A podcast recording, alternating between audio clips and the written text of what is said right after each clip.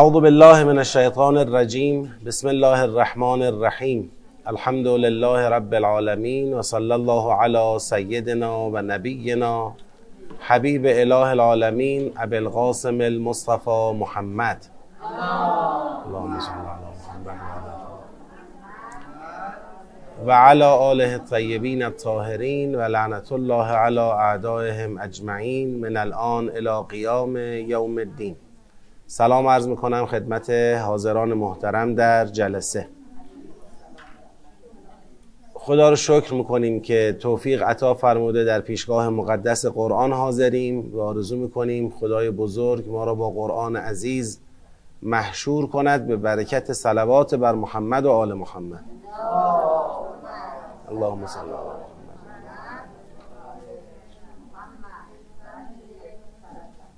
ایام الله دهه مبارکه فجر رو تبریک عرض می‌کنم خدمت شما بزرگواران و گرامی میداریم. یاد و خاطره پیروزی شکوهمند انقلاب اسلامی رو و دهه مبارکه فجر رو و آرزو می‌کنیم خدای بزرگ به همه ما توفیق پاسداری از این امانت گرانبها یعنی انقلاب اسلامی رو عنایت کنه باز هم به برکت صلوات بر محمد و آل محمد. اللهم صل علی محمد و آل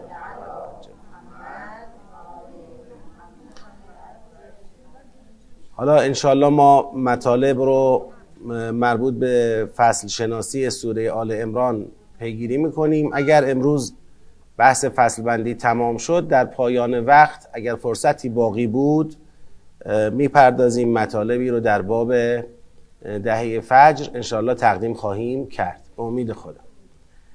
ایاتون باشه از سیاق یک تا شش رو گفتیم فصل اول هست و از سیاق هفت تا نه به عنوان فصل دوم شناسایی شد. یک تا شش همون سیاق هایی بود که یک درمیان به مسئله کافران و مؤمنان مربوط می‌شد.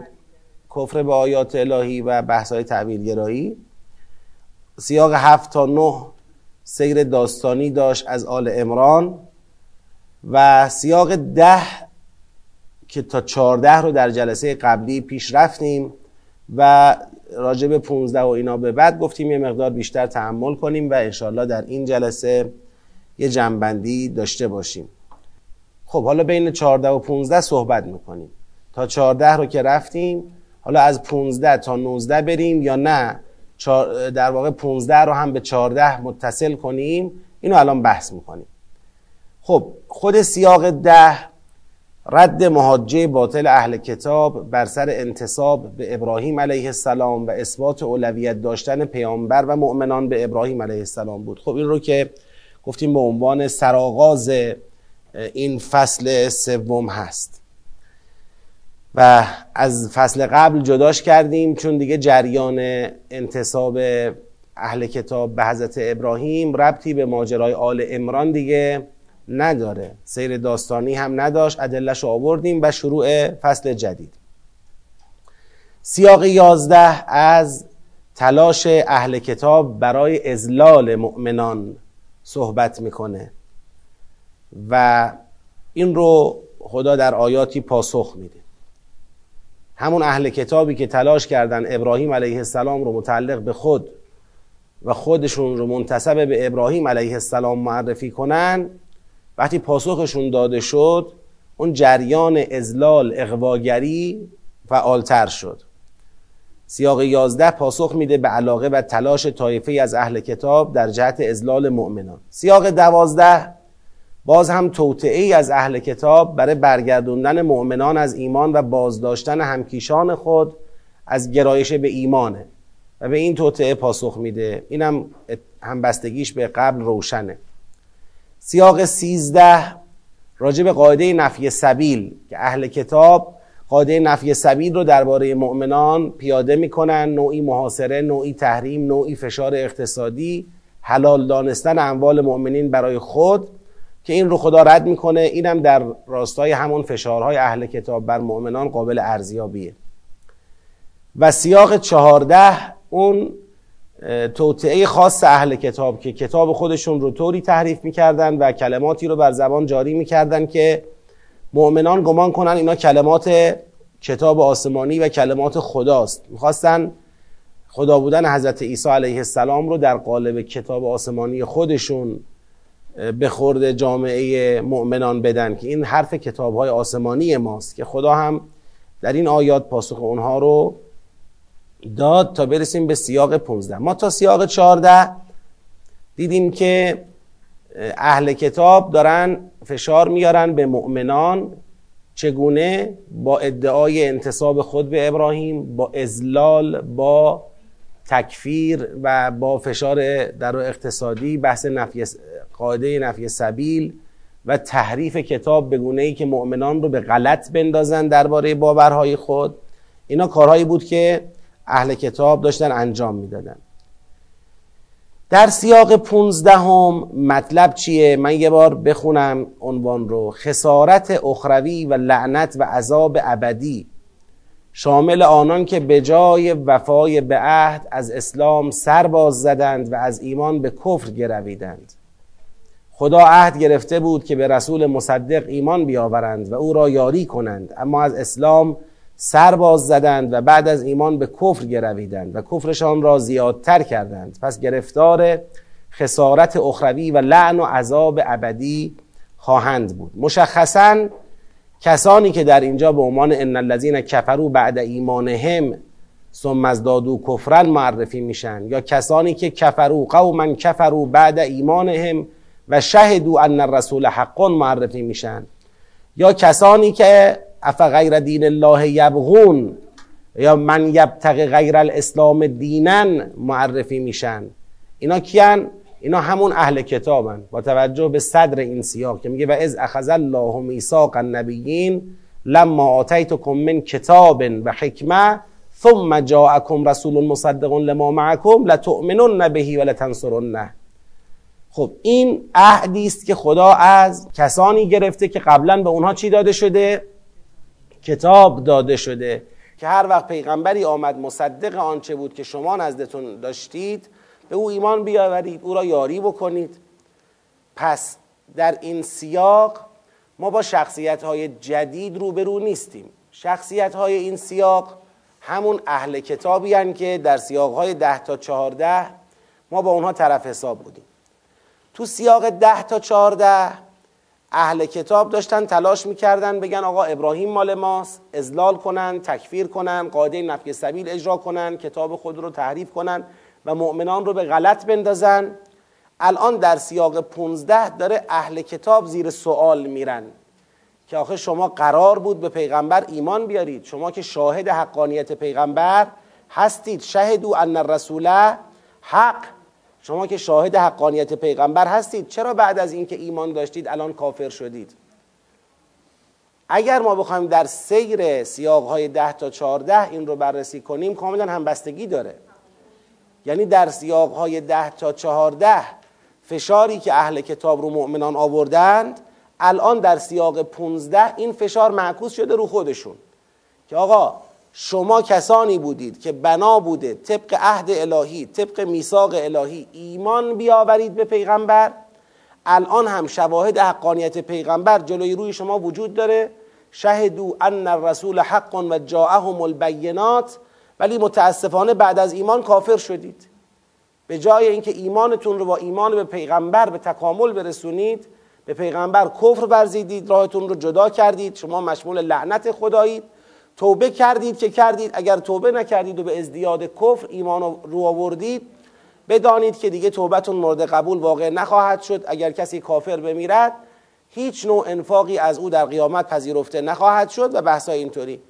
یعنی اون چه که ما در این سیاق داریم می‌بینیم حمله است از جانب خدا به اهل کتابی که در سیاقهای قبلی داشتن چیکار می‌کردن؟ حمله می‌کردند. خب پس در, این در همین مسئله خودش همبستگیه. یعنی هم شخصیت شخصیت واحده.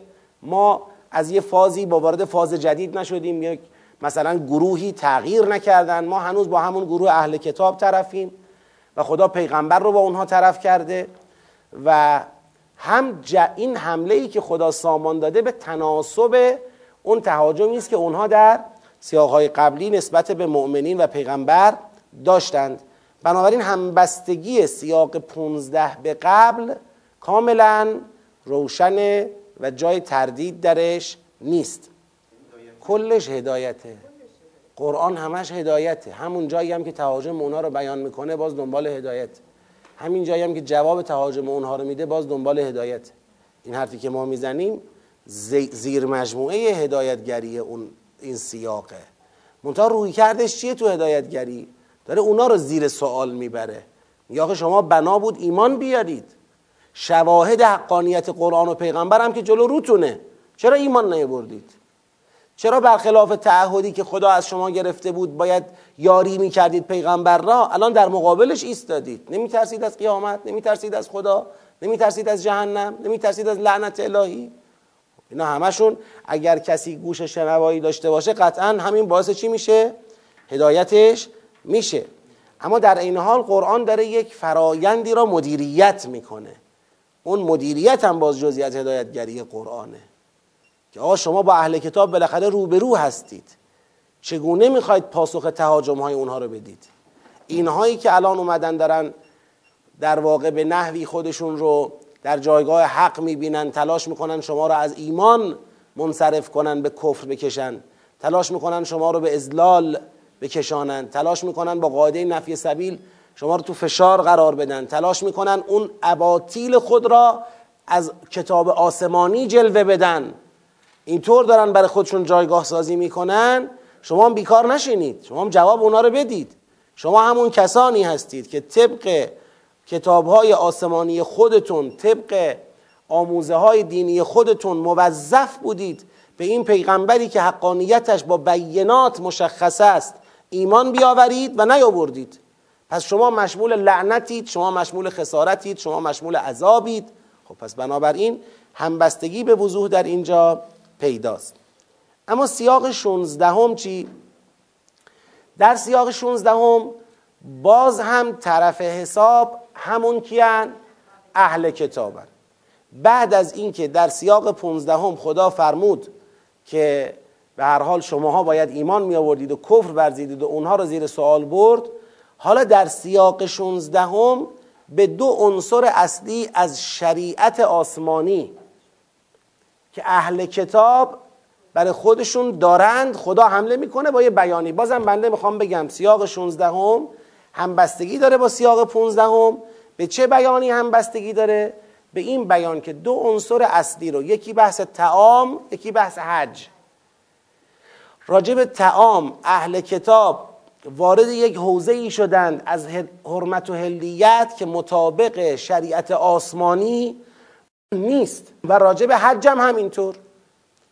اگر نگاه کنید خدا داره باز اینجا تهاجم می‌کنه. یعنی نوع بیان اینطور نیستش که اهل کتاب آمدند راجب تعام در جامعه ایمانی یا در شریعت اسلام شبهه کردن خدا داره جواب شبهه را میده. نه اینطوری نیست بازم. بازم اینطوریه که اهل کتاب یه باورهایی دارن درباره تعام خودشون و خدا این باور رو داره به چالش می‌کشه. تو قسمت حجش البته دو لبه داره. لبه اولش باز تهاجم خدا به باور اوناست که شما حجتون کو. تو قسمت دومش بله پاسخ خداست. به تلاش اونها که به مؤمنان بگن برای چی دارید حج به جا میارید. حالا استدلالای بنده رو دقت کنید. می‌خونم این آیاتو. کل الطعام کان حلا لبنی اسرائیل الا ما حرم اسرائیل علی نفسه من قبل ان تنزل التورات قل فاتوا بالتورات فتلوها ان کنتم صادقین فمن افترا علی الله الكذب من بعد ذلك فاولئک هم الظالمون. قل صدق الله فتبعوا ملت ابراهیم حنیفا و ما کان من المشرکین. ببینید در این فراز داره به اینا میگه چی؟ میگه آقا غیر از اون چه اسرائیل یعنی یعقوب علیه السلام بر خودش حرام کرد قبل از اینکه تورات نازل بشه غیر از اون بقیه همه بر بنی اسرائیل چی بوده؟ حلال بوده. بیان طوری است که گویا تورات چیزی به حرام هایی که یعقوب علیه السلام مشخص کرده بود از تعام تورات چیزی به اون حرام ها اضافه نکرده. قل فتو به تورات فتلوها این کنتم صادقین. شما که میگی فلان و فلان اینم حرامه بیارید تورات رو بیارید تلاوتش کنید اگه راست میگید. ببینیم کجای توراته اینکه این تعام ها حرامه. شما ساختید. فمن افترا علی الله الکذب من بعد ذالک خب کسی که داره به خدا دروغ میبنده چیزی رو که خدا حرام نکرده میگه حرامه فالاکه هم الظالمون. قل صدق الله فتبعوا ملت ابراهیم حنیفا و ما کان من المشرکین. خدا راست گفته تابع ملت حنیف و بی انحراف ابراهیم باشید و ما کان من المشرکین. اسرائیل ابراهیم ملت ابراهیم را تبعیت کنید. تو بحثی که اسرائیل علیه السلام بر خودش حرام کرده تابع ملت ابراهیم باشید. یعنی داره خدا میگه که جری... تلویحا داره میگه اسرائیل از ابراهیم جدا نبوده. شما آمدید با چیزایی که ساختید خط خودتون رو از اسرائیل و ابراهیم جدا کردید. در حالی که شما بنی اسرائیلید فرزندان یعقوبید. شما چرا وارد این وادی شدید؟ نگاه کنید همونطور که عرض کردم در اینجا پاسخی به شبهه اهل کتاب درباره اسلام نمی‌دهد. که بگیم اهل کتاب اشکال به اسلام کردن. خدا داره جواب اونا رو میده نه. مستقیم کی داره اشکال می‌کنه؟ خدا داره اشکال می‌کنه به باور اهل کتاب درباره هلیت و حرمت تعام که آقا این هلیت و حرمت تعام قصهش اینه. تو جریان حج که نگاه کنید که خانه خدا میگه ان اول بیت وضع للناس للذی به بکت مبارکن و هدن للعالمین. وضع للناس. همه مردم. فیه آیات بینات مقام و ابراهیم. و من دخله کان آمنا و لله علی الناس حج البیت. خدا نمیگه لله علی الذین آمنو لله علی الناس حج البیت. من استطاع الیه سبیلا. این وضع للناس علی الناس هم حج البیت. و من کفر فان الله غنی عن العالمین. قل یا اهل الكتاب لما تکفرون به آیات الله و الله شهید علی ما تعملون؟ قل یا اهل الكتاب لما تصدون عن سبیل الله من آمن تبغونها عوجا و انتم شهدا؟ و من الله به غافل عما تعملون. ببینید در اینجا اول میاد یه قانونی رو بیان می‌کنه میگه این خانه ای که در مکه هست این خانه برای مردمه.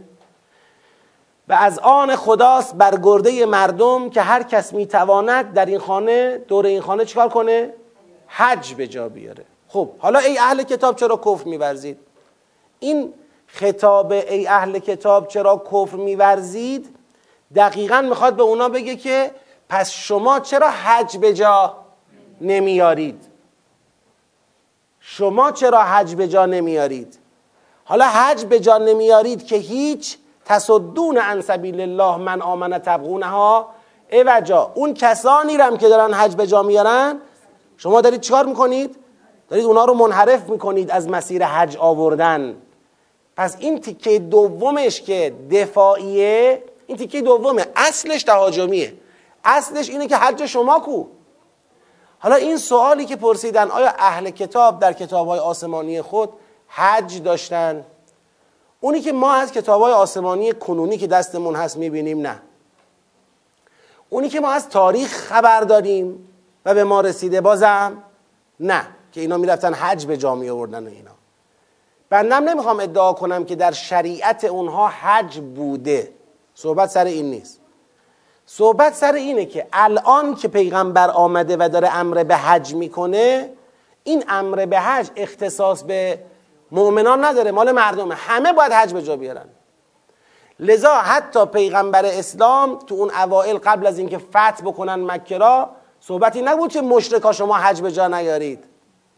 صحبت این بود که ما هم در کنار مشرکین حجمون را به جا بیاریم. خب شما الان باید بیاید جواب بدید که نسبت به یک مسئله ای که اسلام داره درباره کل ناس مطرح می‌کنه. میگه این خانه خداست مال همه مردمه. هم باید حج به جا بیارن. شما چرا نمیای حج به جا بیاری؟ این کارو نمی کنی که هیچ؟ داری مانع هم میشی؟ در حقیقت به سبک تهاجمی داره دفاع می‌کنه. از چیزی که اونها دارن زیر سوال می‌برن به سبک تهاجمی. یعنی تو باید جواب بدی که حجت کو. حالا راجع به این نه به پیغمبر ایمان آوردی نه به حج ایمان آوردی نه دستور خدا رو اجرا می‌کنی افتادی به جون مؤمنین که شما هم حج به جا نیارید. این در مثلا آین مشرکانه است. آین مشرکانه اینه که شما دارید اجرا می‌کنید و خروج از دستور الهی دارید.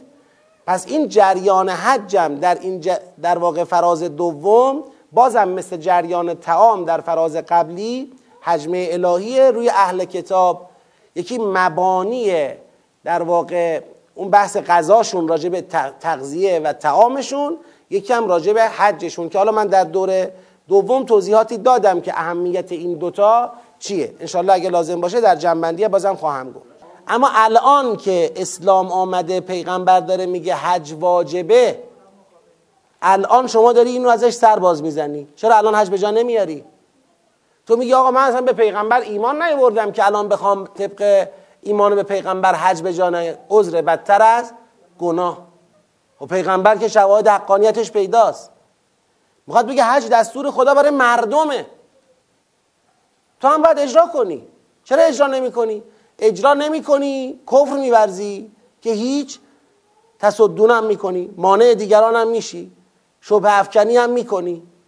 اینه مطلب من. بله؟ منم در همین حدی که شما میگید احتمال میدم. بیشتر از این حرفی ندارم. بگم نیست یا هست.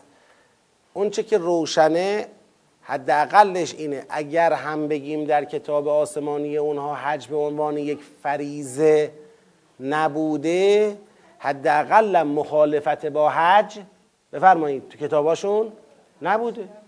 یعنی این مقدار که مسلمه. اینکه امروز شما دارید با حج موضع در مقابل حج گرفتید موضع در مقابل کعبه گرفتید این که دیگه قطعا ریشه در کتاب آسمانی شما نداره که. این اولین خانه است که برای مردم وضع شده. مقام ابراهیم درش هست آیات بینات درش هست. خدا هیچ وقت تو هیچ کتاب آسمانی نمیاد. آنچه را که خودش وضع کرده بیاد با چیکار کنه؟ مقابله کنه و علیهش موضع بگیره. پس موضع اهل کتاب قطع یقین موضع معقول و مقبولی نیست.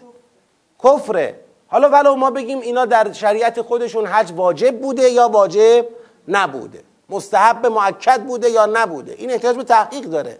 من نمی‌تونم تو اون قسمتش قاطعانه بگم بله واجب بوده و تحریف شده. چه می‌دونم؟ شاید بوده شاید نبوده. ولی اون چه روشنه اینا حجتی نداشتن که در مقابل حج بخوان موضع بگیرن. لذا خدا اینا را زیر سوال می‌بره. میگه این از زمان ابراهیم این خانه بوده.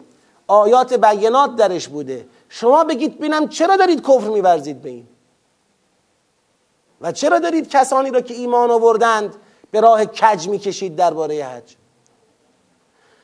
خلاصه تو این قسمت تو این قسمت که مقابله با افتراع اهل کتاب به خدا درباره حلال و حرام تعام و کفر ایشان به آیات الله و تلاش ایشان برای بستن راه خدا به روی مؤمنان از طریق ایجاد شبه درباره حجه در واقع میشه گفتش که همبستگی همچنان با سیاقهای قبلی محفوظه.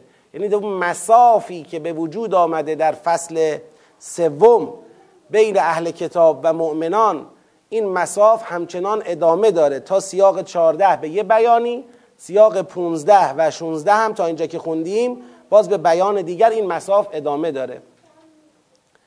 و سیاق 17 هم آیات 100 تا 109 خدا در اینجا رو به مؤمنان می‌کنه. دیگه خطاب اهل کتاب نیستن رو به مؤمنان می‌کنه. یا ایها الذین آمنو ان تطیعوا فریقا من الذین اوتوا الکتاب. ببینید چی بود جریان شروع فصل؟ آره این بود که اونا داشتن سعی می‌کردن ابراهیم رو مصادره کنن مؤمنان رو ازلال کنن مؤمنان رو تکفیر کنن قاعده نفی سبیل اجرا کنن تحریف کتاب بکنن. خدا اینا رو برد زیر سوال که چرا شما ایمان نیاوردید؟ خدا برد زیر سوال که توامتون چه وضعیه؟ حجتون چه وضعیه؟ حالا خدا می‌خواد با مؤمنان حرف بزنه. این روی کردی که خدا با مؤمنان داره حرف می‌زنه باز هم روی کرده. بنده ادامه دارم مطرح می‌کنم. روی کرده مقاوم سازی مؤمنان در مقابل تو این مسافه.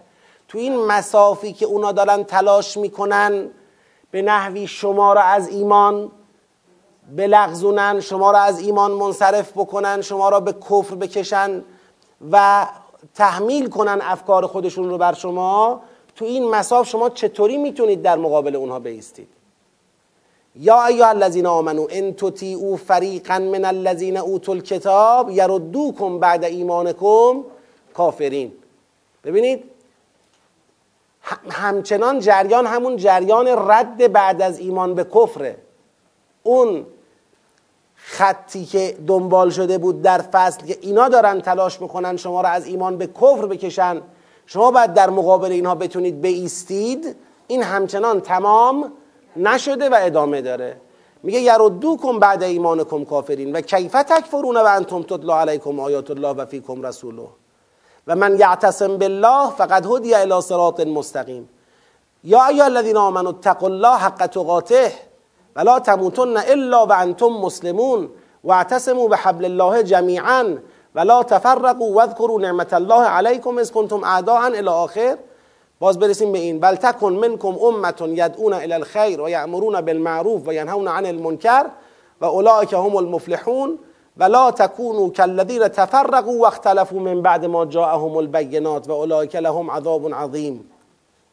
تا اینکه برسه به که اکفرتم بعد ایمانکم فذوقوا العذاب بما کنتم تکفرون تلک آیات الله نتلوها علیک الی آخر. این چی بود؟ این سیاق فرمان الهی به مؤمنان در سه محور.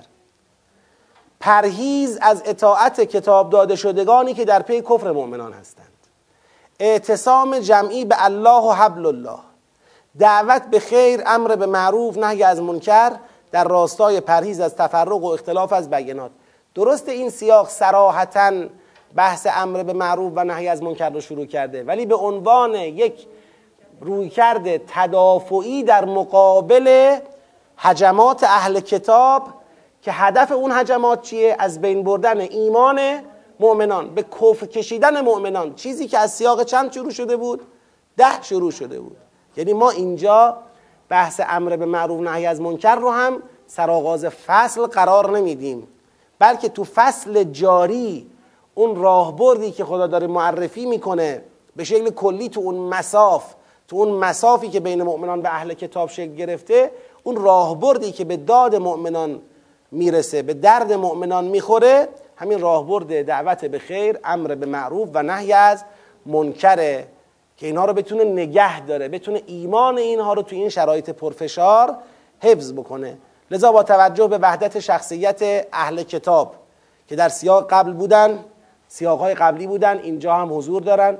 با توجه به تداوم اون در واقع بیان مربوط به مساف اهل کتاب و مؤمنان که از سیاق ده شروع شده بود تا همین سیاق 16 ادامه داشت بنابراین سیاق 17 رو هم ما همبسته می‌دونیم با سیاقهای قبلی. باشه متمرکز رو اهل کتاب بود به عنوان تلاششون در جهت تکفیر مؤمنان. حالا به مؤمنان میگه چطور به کفر کشیده نشید؟ ایمانتون رو در مقابل اهل کتاب حفظ کنید.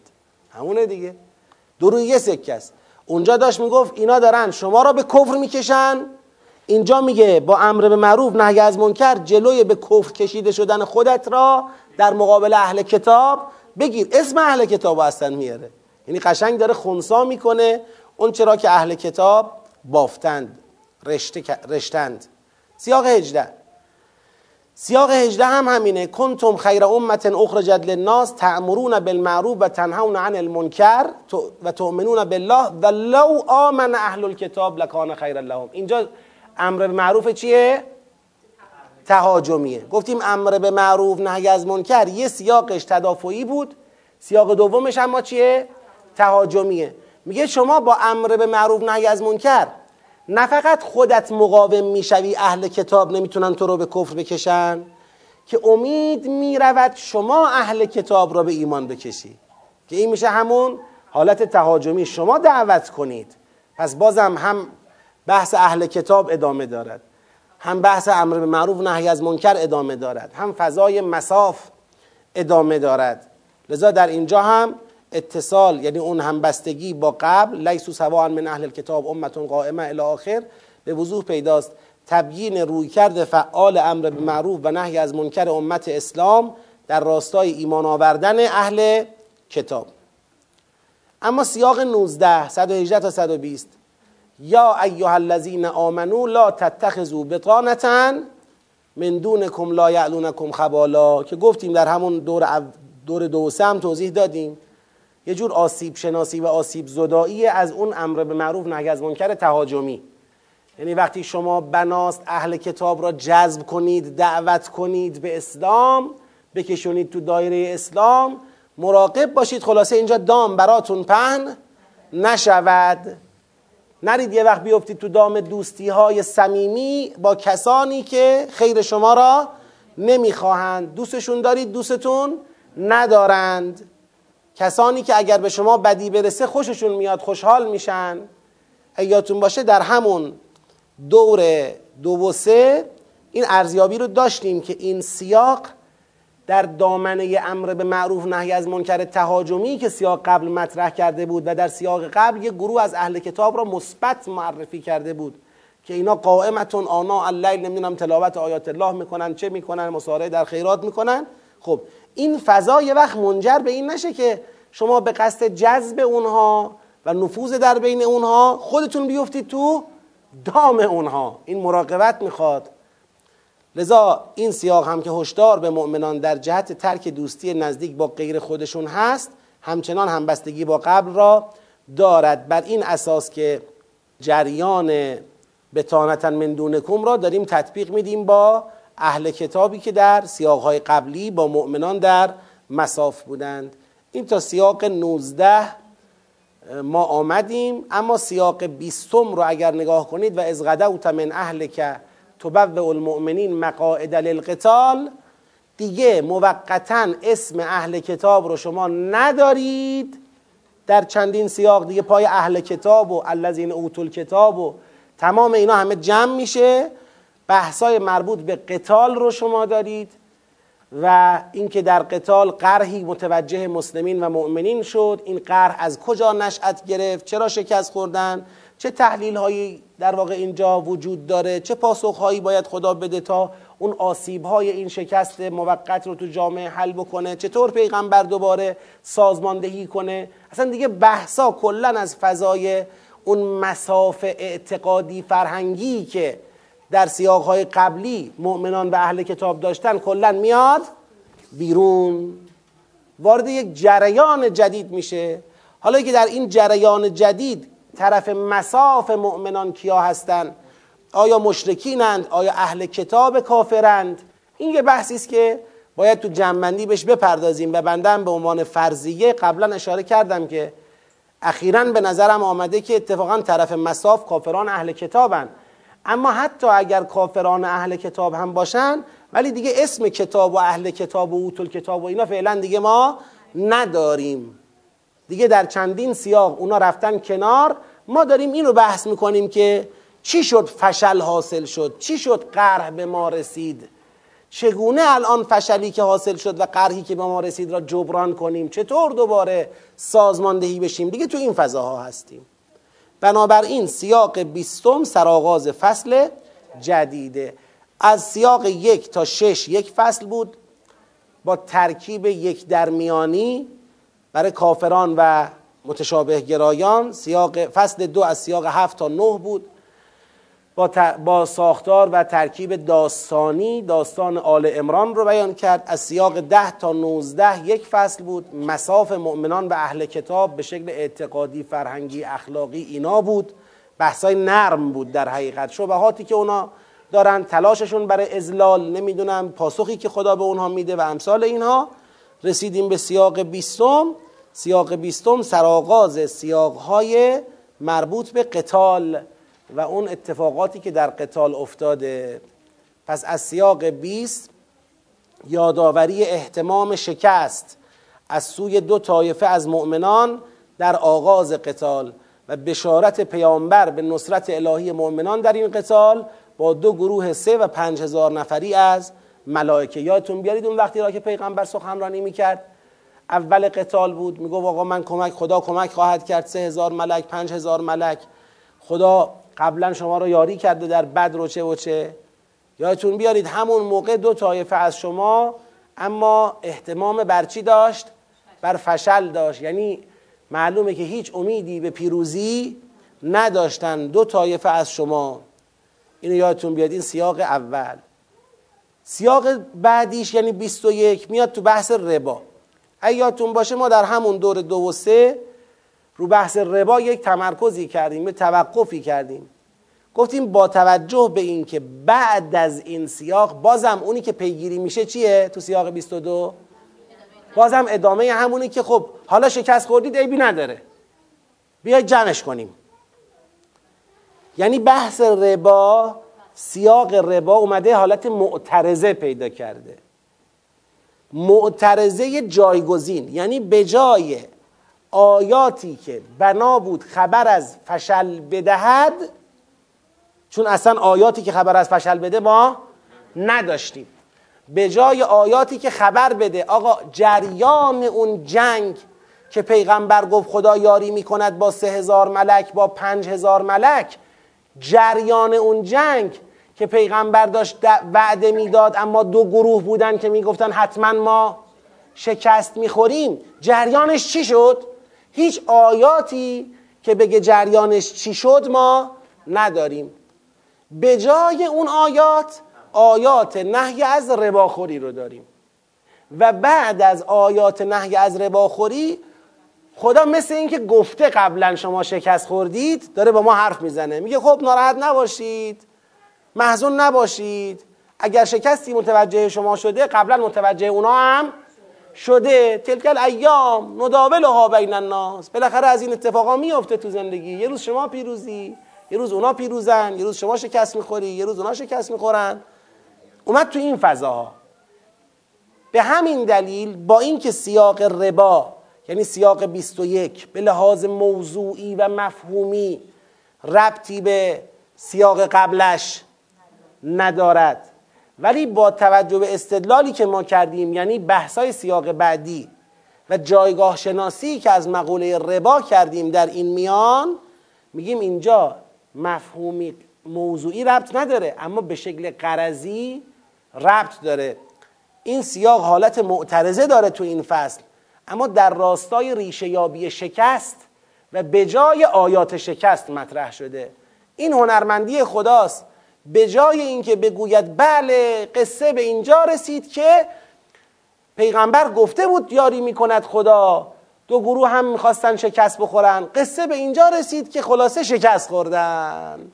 به جای این خدا میگه چرا ربا می‌خورید ها؟ این هنرمندی خدا بود که بگه این نقطه اگر می‌خواید نقطه ای پیدا کنید که نقطه ضعف اصلی شما بوده در تحمل این شکست این نقطه ضعف فساد مالیتون بوده.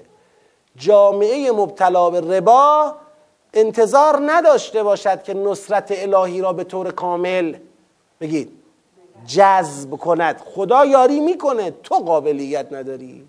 مثل اینکه باران میاد کاسه تو واژگونه است. تو آب می‌خوای خب کاست باید درست رو به آسمان باشه توش آب جمع بشه. و الا آب داره میباره. تو کاست برعکسه تا صبح هم بشینی آبی توش جمع نمیشه. شما دارید ربا می‌خورید ربا می‌گیرید ربا می‌دید. خب تو این جامعه توقع دارید نصرت های الهی بیاد کجا بنشینه؟ فاسده باطله پس نهی مؤمنان از ربا خورید چون در راستای مشخص کردن زمینه اجتماعی شکست مؤمنان هست. پس این سیاق هم همبستگیشو حفظ کرده. سیاق 22 باز به شکل واضح جریان همبستگی توجیه مؤمنان درباره شکست پیش آمده در قتال. و دعوت ایشان به صبر و شکر در ابتدای ابتلای به جهاد و جلوگیری از سستی و حزن ایشان در پی این شکست. اینم که کاملا هم مفاهیم آیات و هم جهت هدایتیش همبستگی روشنه. سیاق 23 ان تطیع الذین کفروا. چون واضحه دارم میرم رد میرم ابهام دارید؟ بفرمایید. آمی نویسید نه. اونا رو بعدا گوش کنید بنویسید. آره. چون جاهایی که بحث داره ما الان می‌رسیم به جایی که باز بحث داره. اینا چون واضحه. الان اون خط همبستگی که داریم دنبال می‌کنیم قتال شکست در قتال توجیه عوامل شکست در قتال مدیریت این شکست جبران این شکست اصلاح جهانبینی های مربوط به این شکست سازماندهی مجدد بعد از این شکست. اینا اتفاقایی که داره میفته همین خط جهت هدایتی ها رو بگیرید برید. همش همینه. اینا که گفتم همه عناوین جهت هدایتی که باش روبرو هستیم. ما توی تدبر یکی از کارهایی که انجام میدیم طبقه بندی مباحثه. اگر بنا باشه در دور چهارم من برگردم بحثای دور یک رو بکنم یا بحثای دور دو و سه رو بکنم طبقه بندی چی میشه؟ به هم میریزه. شما باید برگردید ببینید دور یک بحث شکر اونجا کلی توضیح داده شده. در دور دو هم همینطور. دور دو و سه. برگردید به اونجا. بازم اگر حل نشه بنده در خدمتم. خب بازداری مؤمنان از بیاعتمادی به وعده های الهی ناشی از اطاعت کافران. کافران با تحلیل غلط شکست مؤمنان در پی بیاعتماد کردن آنان به وعده های خدا هستند. خب خدا وعده داده بود سه هزار ملک پنج هزار ملک نشد. دیدید وعده های خدا عملی نمیشه؟ پس دیگه از این به بعد رو وعده های خدا حساب نکنید. این سیاق می‌خواد بگه غلط کردن کافران همچین حرفی می‌زنن. وعده های خدا عمل شد. دنیاگرایی شما نذاش. خودمهوری شما عامل لغزش شد. این لغزش از شیطان نشأت گرفت که منجر به شکست شد. و الا خدا خلف وعده نکرد. خب این کاملا همبستگیش با قبل چیه؟ روشنه. سیاق 24 بازداری مؤمنان از تکرار سخن حسرت برانگیز کافران درباره کشته های خودشان. حالا شما تو جنگ کشته دادید. راجع این کشته ها دارید میگید ای اگر نرفته بودیم جنگ ای اگر نرفته بودن ای اگر حرف ما را گوش کرده بودن. همونایی که خودشون باعث شکست شدن الان شدن روزخان شهدا. که این شهدا رفتن چون حرف ما را گوش نکردن. مرد حسابی تو میدان رو خالی کردی کار به اینجا کشید. الان برگشتی از اون ور. جنگ را عامل کشته شدن اینها بود چه؟ این نگاه حسرت برانگیز رو خدا می‌خواد مدیریت کند. پس هنوز تو همون آیاتی تو همون فصلیم روشنه. جریان جریان قتاله. کافران می‌گویند اگر آنان نزد ما مانده بودند کشته نمی‌شدند و یا نمیمردند. این در حالی است که حیات و ممات به دست خداست و اگر شما در راه خدا کشته شوید یا بمیرید مغفرت خدا بهتر است از هرچه دیگران در این دنیا جمع می‌کنند. سیاق 25 در سیاق 25 به پیغمبر میگه تو به رحمت الهی برای اینا نرمخو شدی. حالا بیا ببخششون حالا بیا براشون استغفار کن حالا بیا در امر با اینا چیکار کن؟ مشورت کن. وقتی که تصمیم گرفتی بر خدا توکل کن. بعد رو می‌کنه به مؤمنان میگه که اگر خدا شما را یاری کند کسی بر شما غلبه نمی کند اگر خدا شما را خار کند کی می‌خواد بعد از خدا شما را یاری کند؟ پس بر خدا باید توکل کنید. چرا این قضیه رو میندازید پای پیغمبر؟ هیچ پیغمبری اهل خیانت به مردم خودش نبوده و نیست. خیانتگر کسان دیگری هستند که فردا باید جوابگوی اعمال خودشون باشن. خب پس اینجا هم هنوز تو همون سیریم. تو فضایی که پیغمبر متهم است امکان سازماندهی مجدد براش فراهم نیست. خدا هم می‌خواد پیغمبر را آماده کند برای نرم شدن با مردم و هم مردم را برای قبول دوباره سازماندهی پیغمبر. تو همون فضاییم سیاق 26 در سیاق 26 بازم میاد سراغ پیغمبر که خدا بر مؤمنین منت گذاشت به خاطر پیغمبری که بینشون مبعوث کرد. اگر مصیبتی به شما رسیده الان دو برابرش قبلا خودتون بر کفار وارد کردید. این مصیبتی که یوم التقل جمعان به شما رسید به ازن الله بود ولی یعلم المؤمنین بود ولی یعلم الذین نافقوا. مؤمنان مراقب باشید. شکستی که متحمل شده اید منجر به منافق شدنتان نشود. الان این آزمونی است که معلوم بشه کیا مؤمن حقیقی اند کیا؟ اینا همون سیاقای سازماندهیه. سیاق قبلی گفت به پیغمبر اعتماد کنید. این سیاق میگه اعتماد نکردی منافقی ها. خط ایمان و نفاق را همین اعتماد مشخص خواهد کرد. ایمان و نفاق در جامعه ایمانی یک عده مؤمنند یک عده منافق. خدا می‌خواد بگه الان تو این سازماندهی مجدد بعد از شکست اونایی که به پیغمبر اعتماد می‌کنن دوباره سازماندهی میشن و از پیغمبر اتهام رو کنار می‌زنن اعتماد می‌کنن بازم با پیغمبر میان تو میدون اینا مؤمن حقیقی هن. اما اونایی که الان برگردن بگن آقا یادتونه دیروز تو جنگ پیغمبر وعده کرد سه هزار پنج هزار ملک آخرش شکست خوردیم این همه کشته دادیم این همون پیغمبره ها دوباره بهش اعتماد نکنید. دوباره بهش اعتماد نکنیم. این منافقه. منافق یعنی حقیقتا کافره ولی ظاهرا فعلا تو جامعه ایمانی داره زندگی می‌کنه.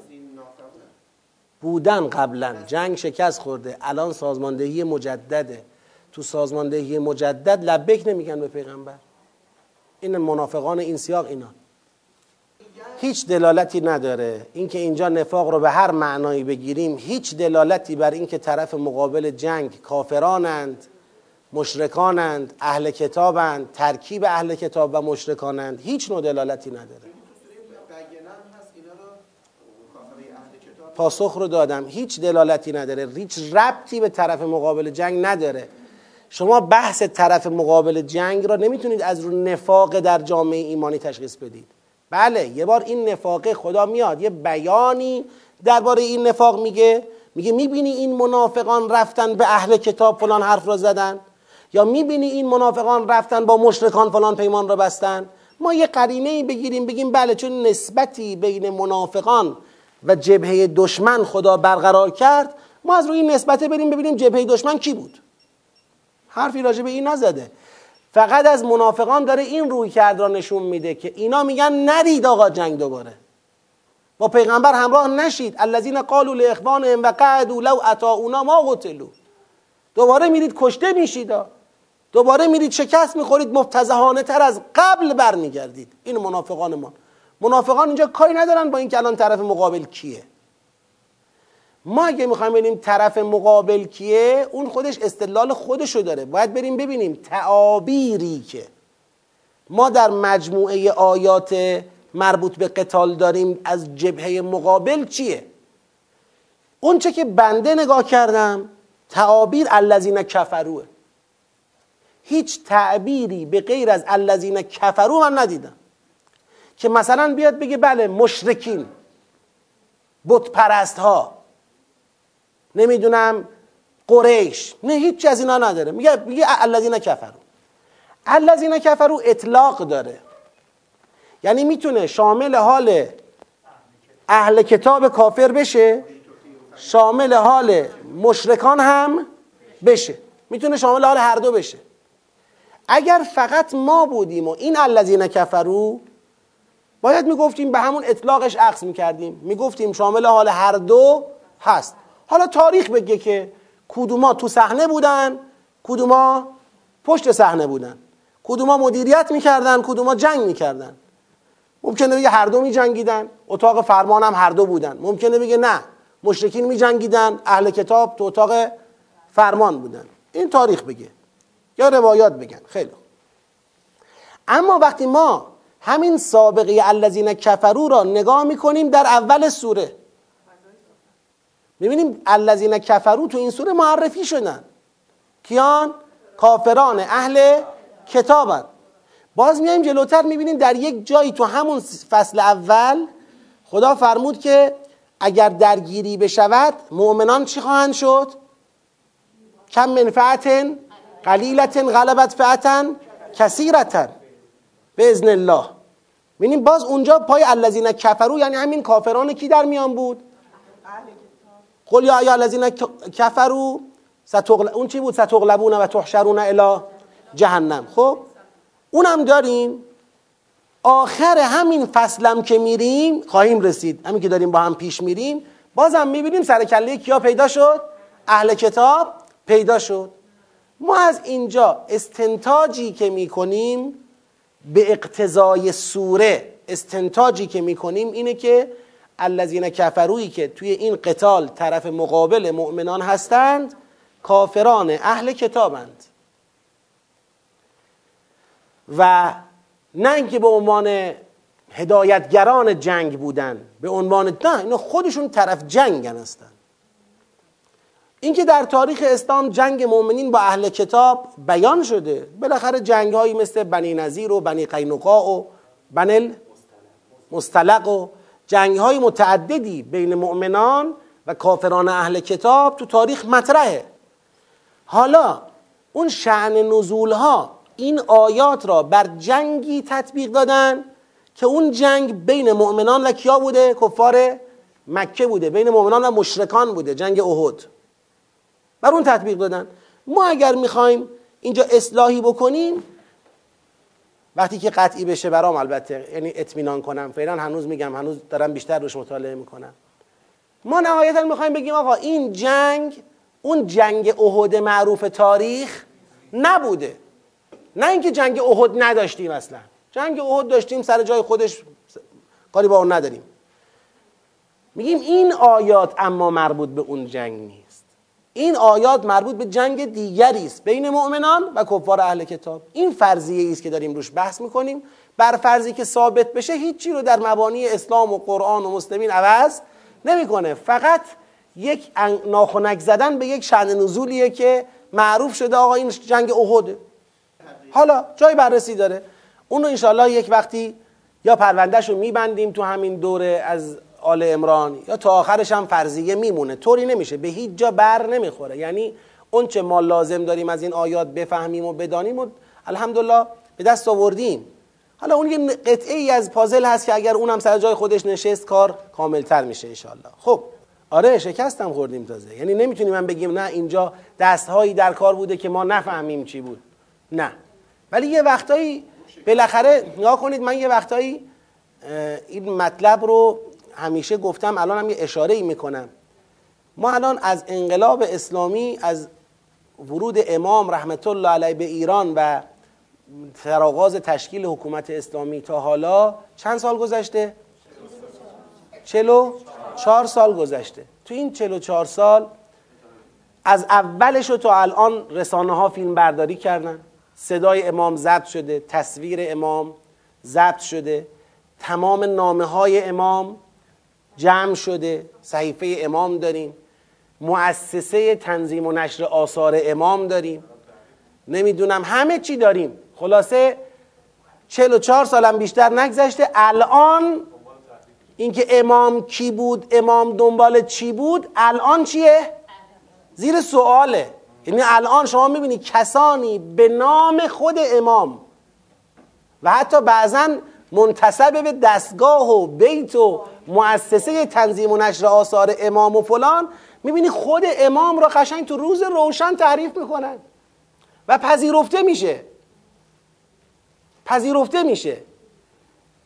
خب تو عصر رسانه امام معاصر که خودمون دیدیمش انقلابی که خودمون توش بودیم با این همه خلاصه امکانات و با این همه چه الان اگر خلاصه حواسمون رو جمع نکنیم یه دو دهه دیگه هم بگذره اصلا ممکنه یه دیگه بگن که نعوذ بالله نعوذ بالله. چه اینکه الان دارن میگن نعوذ بالله نعوذ بالله. امام خود انگلیسی ها آوردن. اونا آوردن. فلان که از این چرت و پرتا الان.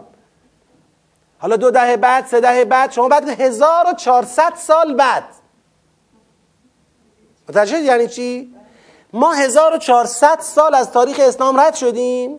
1400 سالی که ویدیو ضبط صوت تجمیع تمام آثار اینا نبوده که هیچ دستگاه عظیم حکومت های وقت علیه حدیث علیه تاریخ اسلام فعالیت کردن.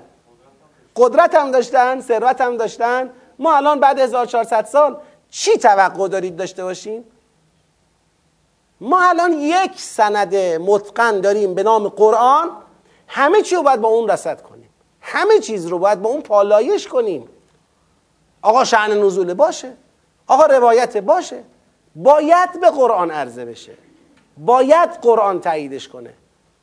این بایده اگر این باید رو بکنی نباید از اسلام طالبان در میاد از اسلام وهابیت در میاد از اسلام داعش در میاد از اسلام اون تسامح و تساهل نمی‌دونم خلاصه حد دین حد اقلی در میاد از اسلام سکولاریسم در میاد اومانیسم در میاد. هر پدر سوخت بازی که فرض کنید میشه از اسلام در آورد. هر قالتاق بازی که خیال کنید میشه از تو اسلام کشید بیرون. آ این که نشد که هر کس هر چی گفت ما بگیم باشه. ما فقط میگیم آقا این الان بنده یه حساس شدم روی این موضوع که آقا همش میگن احد من نمی‌بینم مشرکان پس کجان؟ نه اول سورن نه آخر سورن نه تو جریان قتالن. یه شاید یک خلطه یک خبت تاریخیه یک قفلت تاریخیه. تو یه جایی یکی گفته احد پشت سرش همه گفتن احد احد احد احد. حالا می‌بینیم آقا چند هزار نفر گفتن احد ما میترسیم. بابا چند هزار نفر گفتن احد؟ برو ببین به چی بند بوده گفتن احد. شاید یه چیز دیگه بوده شاید یکی یه جا اشتباه کرده. نه خب بالاخره صحبت هم شأن نزوله. فرمایش شما که بله متینه فقط که احد نبوده. اما این صحبت هم از اینه که این نکته رو برای این ما مطرح کردیم. وقتمون داره تمام میشه. امروز من نیت کردم فصلبندی رو تمام کنم انشالله خب پس مصیبت پیش آمده در جنگ, آز... در جنگ آزمونی برای تفکیک مؤمنان از منافقانه. پس همچنان همبستگی چیه؟ محفوظ. سیاق 27 لا یحزن کالذین یسارعون فی الکفر. ما تو حوزه استادی بود. خدا حفظش کنه. خیلی طلبه ها علاقه من بودن برن پای درسش. خیلی زیاد. هی می‌گفتن استاد فلانی آقا برید پای درسش. هر کی پای درس اون نره خسارت کرده. یه جلسه رفتم پای درسش. یادم میاد بحث رسائل بود مکاسب بود. رفتم خدمتشون.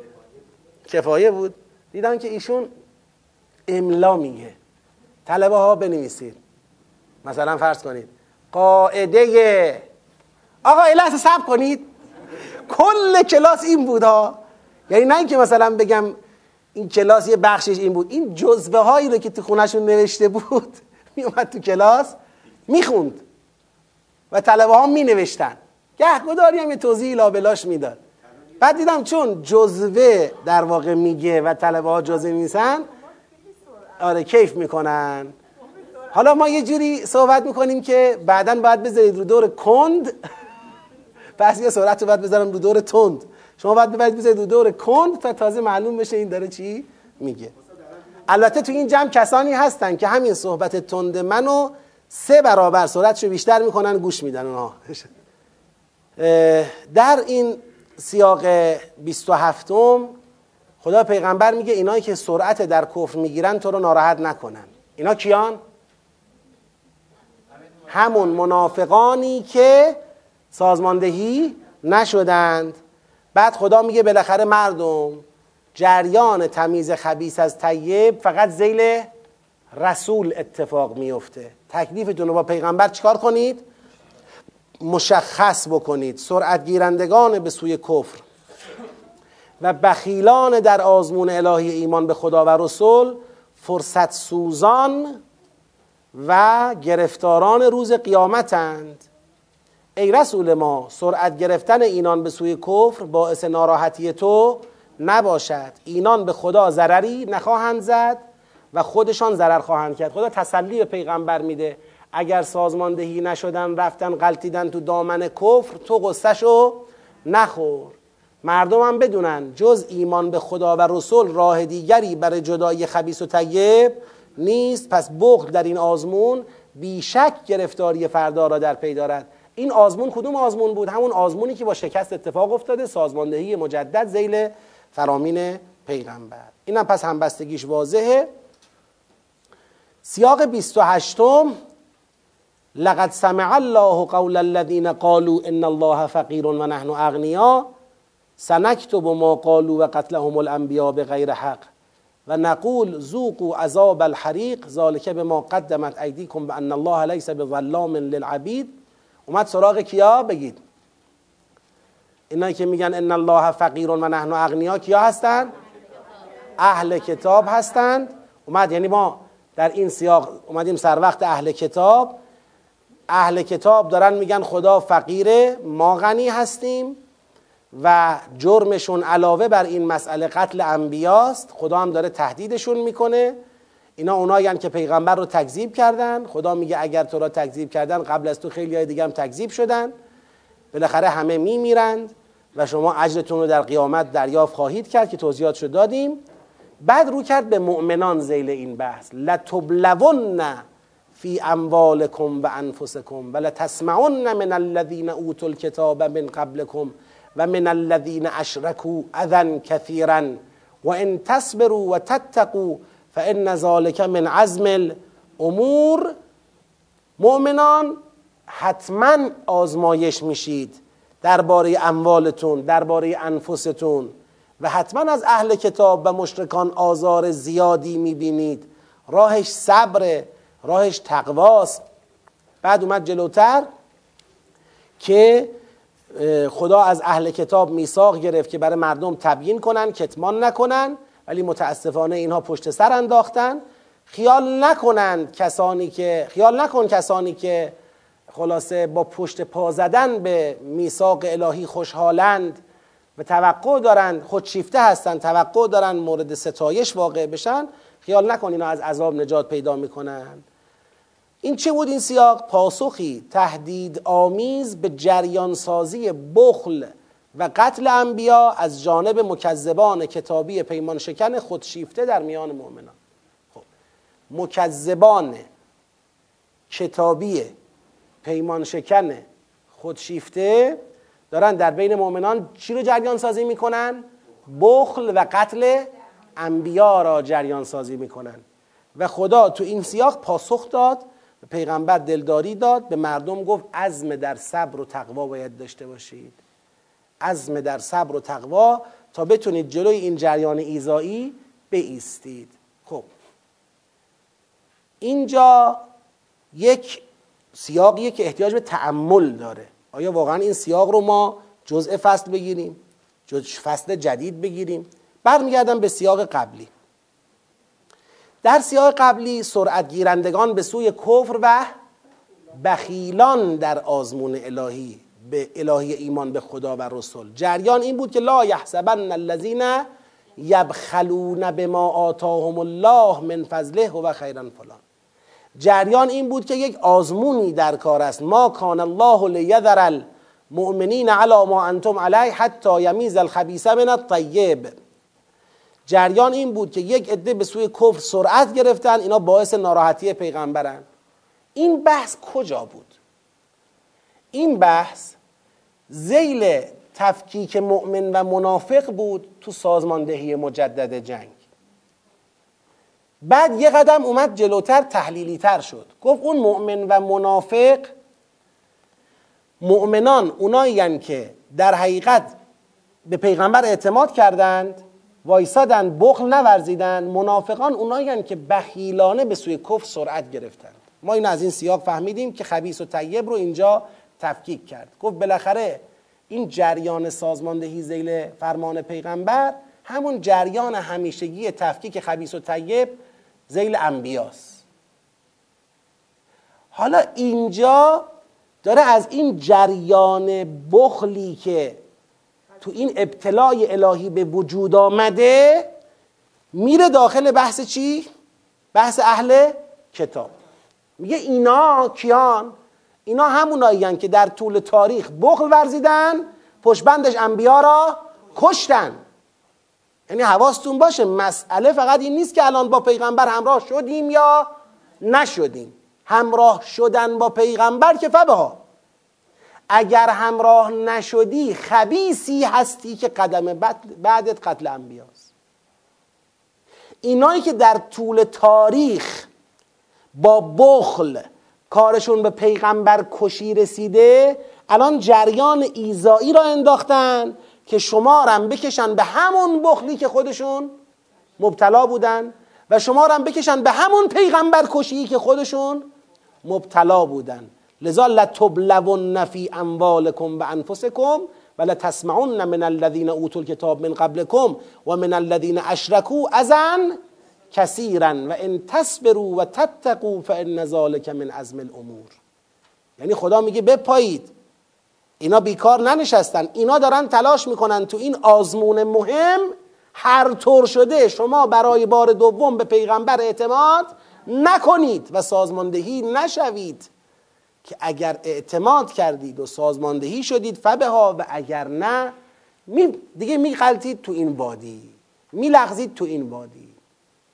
خب اگر این بیان رو که بنده عرض کردم با توجه به آیات نه جریان بخل ان الله فقیر و نحن اغنیا قتل انبیا اگر این بیان رو بپذیریم پس این سیاق درسته موضوع سیاق دیگه قتال نیست. گویا از قتال ما تحلیلی فاصله گرفتیم از بحث قتال. جریان سازماندهی مجدد مؤمنان زیل پیغمبر بعد از شکست در قتال شده یه محملی برای تبیین یه حقیقتی که ببین مسئله رو صرفا یک مسئله نظامی نبین که آقا یا همراه میشیم یا همراه نمیشیم. جریان خبیس و طیبه ها که همیشه زیل انبیا معلوم می‌شده. بخل توی آزمونی که پیش آمده از جانت بترسی از مالت بترسی تو رو می‌کنه خبیس و بعد اینم اولین بار نیستا. کافرانی قبلا با همین منطق. کارشون به پیغمبر کشی رسیده. همونا الان دنبال چی هن؟ ایزا شما. ایزا یعنی چی؟ یعنی کاری کنن تو هم مثل همو بشی. تو هم تو راه خودت نتونی ثابت قدم باشی. پس باید محکم بیستی. عزم می‌خواد. تو صبر و تو تقوا. با عزم باید وایسی. و الا اینا اجازه نمیدن شما محکم بیستید. اینا اجازه نمیدن تو این شرایط بحرانی پیش آمده که همه چیز دست به دست هم داده بهانه برای لغزیدن و سرخوردن و در رفتن و اعتماد شدن به پیغمبر و خالی کردن میدان چیه؟ فراوانه همه شرایط محیطی دست به دست هم داده که شما میدان را چیکار کنید؟ خالی کنید مطمئن باشید اینا از این استفاده خواهند کرد که شما رو از میدان به در کنن به سمت خودشون جذب کنن. شماها ولی باید محکم بیستید. با این بیان این سیاق با این که موضوعش مثل سیاق قبلی. سیاق قبلی هم موضوعش قتال نبود. موضوعش چی بود؟ خبیس و طیب بود و ابتلا. اسم قتال توش نبود. اما ما در سیاق قبلی چطور همبستگی رو ثابت کردیم؟ گفتیم خبیسش همون منافقان سیاق قبلشه. طیبش همون مؤمنان سیاق قبلشه که اونجا دیگه بحث قتال بود. پس سیاق خبیس و طیب یه پله تحلیلی شد و از بحث قتال فاصله گرفت اما ما همبستگیش رو ثابت کردیم با بیان تطبیق خبیس بر منافق طیب بر مؤمن. سیاق کنونی اینم مثل سیاق قبلی تحلیلیه. یه چیزی فقط اینجا کارو سختتر می‌کنه پیدا شدن سر و کله اهل کتابه که تا اینجا نبودن. چندین سیاق بود که خبری از اونا نداشتیم. نمی‌دونیم کجا بودن. الان دوباره پیداشون شده. این یه مقدار کار ما رو سخت می‌کنه. اما من می‌خوام بگم کارتون سخت نشه. پیدا شدن سر کله اهل کتاب باعث نمیشه که لطبلونه این سیاق ربطی به این آزمون الهی سازماندهی مجدد نداشته باشه. اتفاقا ربط مستقیم داره. فقط خدا می‌خواد یه پله ببره جلو. بگه جریان تخلف تو این آزمون و شکست تو این آزمون صرفا خبیس شدن نیست. این جریان می‌کشه به پیغمبر کشی. می‌کشه به امام کشی. می‌کشه به قائم بالقسط کشی. این جریان اینه. پس شماها باید با عزم در صبر و تقوا بیستید. ایزایی را که از ناحیه اینها متوجه شما میشه خونسا کنید.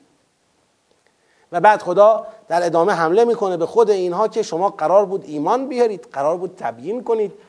این, این بیان خدا چند بار تکرار شده؟ در طول سوره چند بار اینا رو که می‌خواد زیر سوال ببره میگه آقا شما که امروز دارید این اینطوری نقش ایفا می‌کنید بنا چیز دیگری بود. بنا این بود که شما لتبیننه للناس لا تکتمونه. چرا پشت سر انداختید؟ چرا اشتراع ثمن قلیل کردید؟ حالا نه فقط به عهدتون وفادار نبودید که یفرحون به ما اتو یحبون ان یحمدوا به ما لم یفعلوا. و خیال می‌کنن از عذابم نجات یافتن. ممکنه در نگاه فراتر از بالا نگاه کنیم ممکنه بی ربط نیست. اما الان تو اینجا نه. این سیاق به سیاق پای ربا وسط نیست. اون یه تحلیله. با تحلیل می‌تونیم به اونجا بکشونیم بحثو. نوع نگاهتون تو اثبات همبستگی محل اشکاله. ما تو بحث الان ببینید بنده چقدر به خودم زحمت میدم که یه چیزی رو که خیلی می‌تونم توصیفی برقرارش کنم. بگم بابا ببینید اینجا پای قتال نیست اولا. اینکه قتال نیست به ما میگه پس همبستگی با قبل ندارد. چه اینکه سیاه قبلش هم قتال نبود اونم باید می‌گفتیم ندارد. ثانیا اینجا با سیاق قبل وضع بدتر هم شده چون پای اهل کتابم وسط باز شد در حالی که تو سیاق های قبلی نبود. ما دو تا کد داریم که این سیاق فصل جدیده. حتی سیاق قبلش با یک کد می‌تونیم بگیم فصل جدیده. ولی خواستیم بگیم این رهزن نشود. خبیس و طیب اونجا همون مؤمن منافق سیاق قبلشه. پس اون هم بستگی درست شد. موضوع قتال حل کردیم. موضوع اهل کتاب هم داریم حل می‌کنیم. میگیم شکست تو این ابتلاع به چیه؟ به بخله. پای اهل کتاب رو اینجا با چه بیانی باز کرده؟ با بیان بخل. میگه اینا, بخی... اینا اعتقاد به بخل داشت. اینا اعتقاد به فقر خدا داشتن. کار به پیغمبر کشی کشید. پس بنده دارم دو تا کدی را که ممکن بود باعث جدا کردن فصل بشود خونسا می‌کنه که ثابت بشه این ادامه همون فصل دقدقه همون دقدقه سازماندهی زیل پیغمبر دقدقه جدیدی نیست. خب اما سیاق 29 سیاق 29 میگه ان فی خلق السماوات والارض و اختلاف اللیل والنهار لآیات لأولی الألباب. الذين يذكرون الله قياما وقعودا وعلى جنوبهم ويتفكرون في خلق السماوات والأرض ربنا ما خلقت هذا باطلا سبحانك فقنا عذاب النار. ربنا إنك من تدخل النار فقد أخزيته وما للظالمين من أنصار. ربنا اننا سمعنا منادیا ینادی للایمان ان آمنوا بربکم فآمنا. ببینید این کد اول. ما ندای منادی ایمان را شنیدیم ایمان آوردیم. منادی ایمان کیه اینجا؟ خب. فاغفر لنا ذنوبنا و کفر عنا سیئاتنا و توفنا مع الابرار. ربنا و آتنا ما وعدتنا علی رسولک. رسول وعده هایی که بر رسول دادی. و لا تخزنا یوم القیامت انک لا تخلف المیعاد. فاستجاب لهم ربهم انی لا اضیع عمل عامل منکم من ذکر او انثى بعضكم من بعض. فالذین هاجروا و اخرجوا من دیارهم و اوذوا فی سبیلی و قاتلوا. و قتلوا لأكفرن عنهم سیئاتهم و لأدخلنهم جنات تجری من تحتها الانهار ثوابا من عند الله والله عنده حسن الثواب. یعنی کل اون چشم بینای اولو الالباب به چه خروجی ختم باید بشه که مورد قبول خدا واقع بشه و دعاهای اولو الالباب مستجاب بشه؟ به خروجی هجرت تحمل اخراج از دیار تحمل ایزای در سبیل الله خروجی قتال خروجی قتلو یعنی قبول شهادت. آنچه که اینجا خواسته شده یعنی یه بیان معرفتی یه بیان معرفتی مناجاتی. شما اینجا دارید که خروجیش بشه ایستادن شما تو میدان جهاد فی سبیل الله. خروجیش بشه مقاومت شما. هجرت وقتش هجرت. اخراج از دیار رو باید تحمل کنید اونو تحمل می‌کنیم. ایزا رو قبول کنیم اب نداره اونو تحمل می‌کنیم. صبر می‌کنیم. قتال کنیم تو میدان قتال حاضریم. کشته بشیم کشته میشیم. یعنی دیگه با خدا برسی به نقطه ای که در معامله با خدا چیزی رو از او دریغ ندارید نه دیار می‌شناسم نه جان می‌شناسم نه مال می‌شناسم. بیستی در راه خدا پشت سر پیغمبران. این اون نقطه است که اگر بهش رسیدی تو اون آزمون پیروزی. بازم بحث قتال دیگه اینجا برگشت. یعنی اون قتالی که ما دو سیاق موقتا اسمش رو نداشتیم اینجا که داره از اون دو تا سیاق نتیجه می‌گیره بازم پای قتال رو اینجا آورد وسط. قتال اینجا سر جاشه. باید برسی به این فرهنگ قاتلو و قتلو.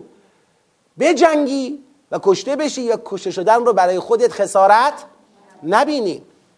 حالا اینجا یه کسانی هستن می‌بینیم که الذین کفرو را می‌بینیم که اونا دارن برو بیایی دارند و خلاصه زد و بندی دارند و شوکتی دارند و جبروتی ظاهرا دارند و خدا میگه اینا متا اون قلیل.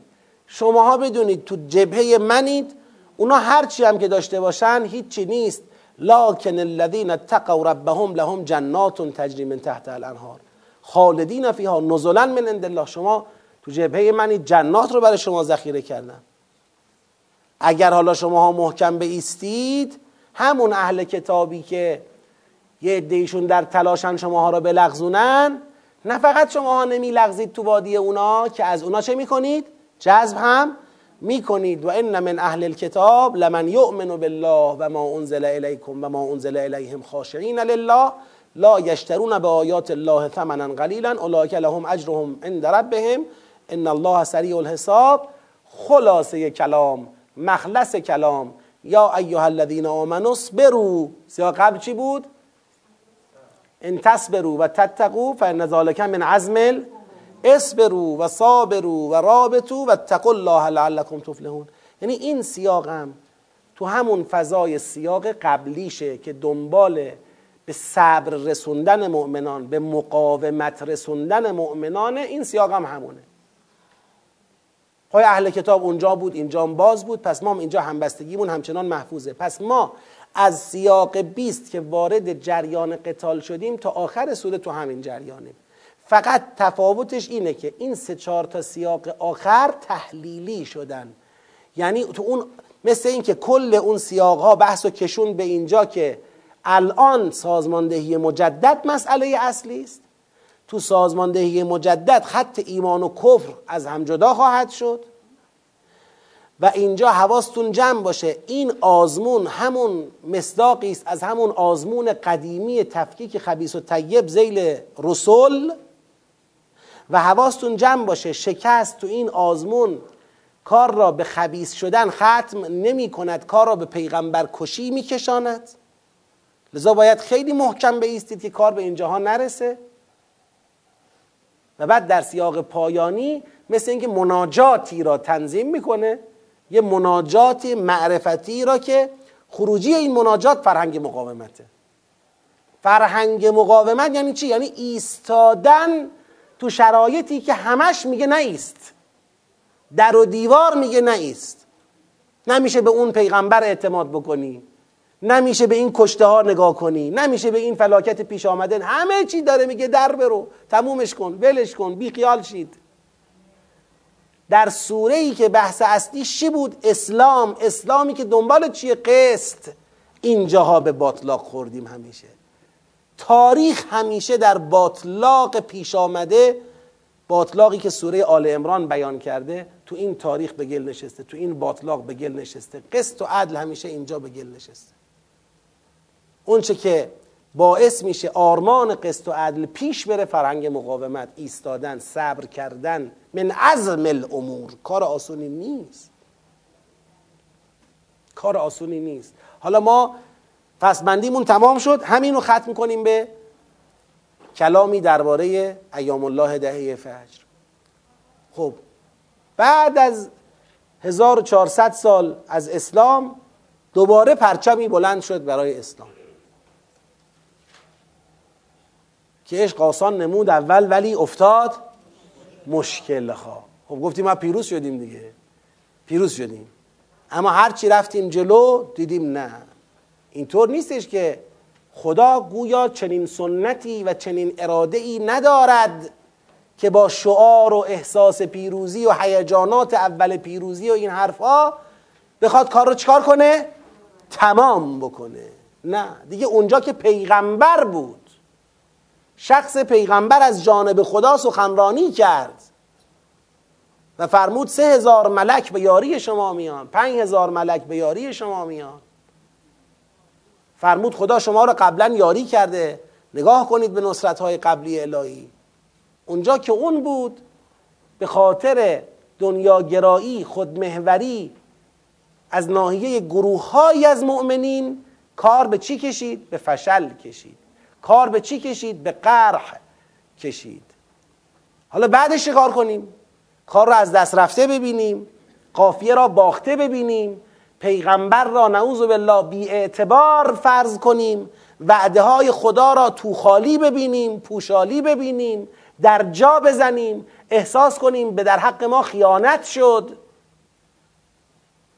قرار بود چه بشود چه بشود؟ انقلاب کردیم قرار بود چه بشود چه بشود؟ چرا نشد؟ چی شد که نشد؟ خدا تخلف کرد. ما دنیا گرا شدیم. کجای کار آسیب داشت؟ کجای کار ایراد داشت؟ الان راهش چیه؟ اعتماد شدن ما به خدا و وعده های خدا و مردان خداست. سازماندهی مجدد ماست تو میدان ماندن ماست. ببینید همش همینه. این همون جاییه که تاریخ عدالت طلبی متکی به اسلام از ناحیه انبیا همیشه تو این تاریخ یک آزمون بزرگ ایجاد شده. و اینکه ما چطور تو این آزمون نقش آفرینی می‌کنیم بسیار بسیار حائز اهمیته. از خدا می‌خواهیم که این توفیق رو به همه ما عطا بکنه که در این آزمون مهم آزمونهای بعد از تحمل قرح آزمونهای بعد از تحمل شکست آزمونهای بعد از مشاهده به ظاهر عملی نشدن وعده های خدا آزمونهایی که توش رگ و ریشه ها و شبه هایی درباره مردان خدا هست که نکنه اینا بلد نیستن نکنه اینا ارزه ندارن نکنه اینا خیانت کردن. آزمون های سخت این چنینی تو این آزمون ها ایستادن فرهنگ مقاومت. تکیه کردن به وعده های الهی باور داشتن وعده های الهی. ریشه یابی نقاطی که نقاط ضعف ما بوده و از اون نقطه های ضعف شکست خوردیم. اینا تکلیف ماست. و الا راه خدا هجرت دارد. راه خدا اخراج از دیار دارد. راه خدا ایزای در سبیل الله دارد. راه خدا قتال دارد. راه خدا کشته شدن دارد. اینان اولول الباب اونایی که اینا رو به جان می‌خرن تو راه خدا میستن میدون رو خالی نمی‌کنن به بهانه اینکه دیدید نشد. دیدید خدا گفت میشه نشد. دیدید پیغمبر گفت میشه نشد. انگشت اتهام. همین الان شما نگاه کنید تو جامعه ما در شبهات و مسائل و گرفتاری هایی که پیش میاد دو جور روی کرد شما می‌بینید. آقا منتقدم. من منتقدم من منتقدم من منتقدم. انتقادها رو اگر نگاه کنید دو تا جهت داره. در یک سری از انتقادها انگشت اتهام به سمت خداست به سمت اسلام است به سمت انقلاب اسلامی است. به سمت حکومت اسلام است. به سمت اراده دین برای سازماندهی جامعه است. که این خروجی می‌خواد بگیره چی؟ دین به درد حکومت نمی‌خورد. دین را بگذاریم کنار مشکلاتمون حل میشه. خدا را بگذاریم کنار از حکومت مشکلاتمون حل میشه. حکومت باید سکولار باشد. به حکومت ربطی نداره. نه اقتصاد نه سیاست نه جنگ نه هیچی. حکومت به دین ربط نداره اینها. نه اقتصاد نه سیاست به دین ربطی نداره. دین آمده برای تنظیم مناسبات فردی اخلاقی اعتقادی بین آدم ها و خدا. رشته هایی بین هر آدم و خدا وصل بکنه. دین آمده برای این. اخیرا در یک مباحثه ای در یک جمعی که همین موضوع مورد گفتگو واقع شد نتیجه گرفتن رسما سراحتا گفتن آقا دین نشون داد که نمی‌تونه حکومت کنه. و کار رو خراب می‌کنه. و اگر ما برگردیم به همون مدل دموکراسی و همون مدل تجربه شده بشری که در تمام دنیا هست همون همون دموکراسی محض اون مشکل ما رو حل خواهد کرد. گفتم خب این چیزی که شما دارید میگید با اعتقاد به قرآن یا بی اعتقاد به قرآن؟ یعنی می‌خواید اسلام را کنار بگذارید کلا. یا نه این رو در چارچوب اسلام می‌بینید. این در چارچوب اسلام. گفتم اسلام اگر اینه از اول تا آخر اجتماع سیاست اقتصاد حکومت جنگ فرماندهیه. اینکه کتاب حکومته که. مگر کسی چشمشو بخواد ببنده بخواد واقعیت قرآن رو انکار کنه بخواد ظاهر قرآن رو انکار کنه. اگر شما میگید این تجربه شد و معلوم شد نعوذ بالله دروغه بگید تا تو این وادی با هم بحث کنیم. اگر راسته پس این چه حرفیه می‌زنید؟ ما شکست خوردیم ما دچار قرح شدیم باید بریم ریشه یابی کنیم. ریشه کجا بود؟ از کجا زخم خوردیم؟ از اسلام؟ از انقلاب؟ از حکومت اسلامی؟ از اینا زخم خوردیم؟ یا زخم ما همون جایی بود که خدا را فراموش کردیم.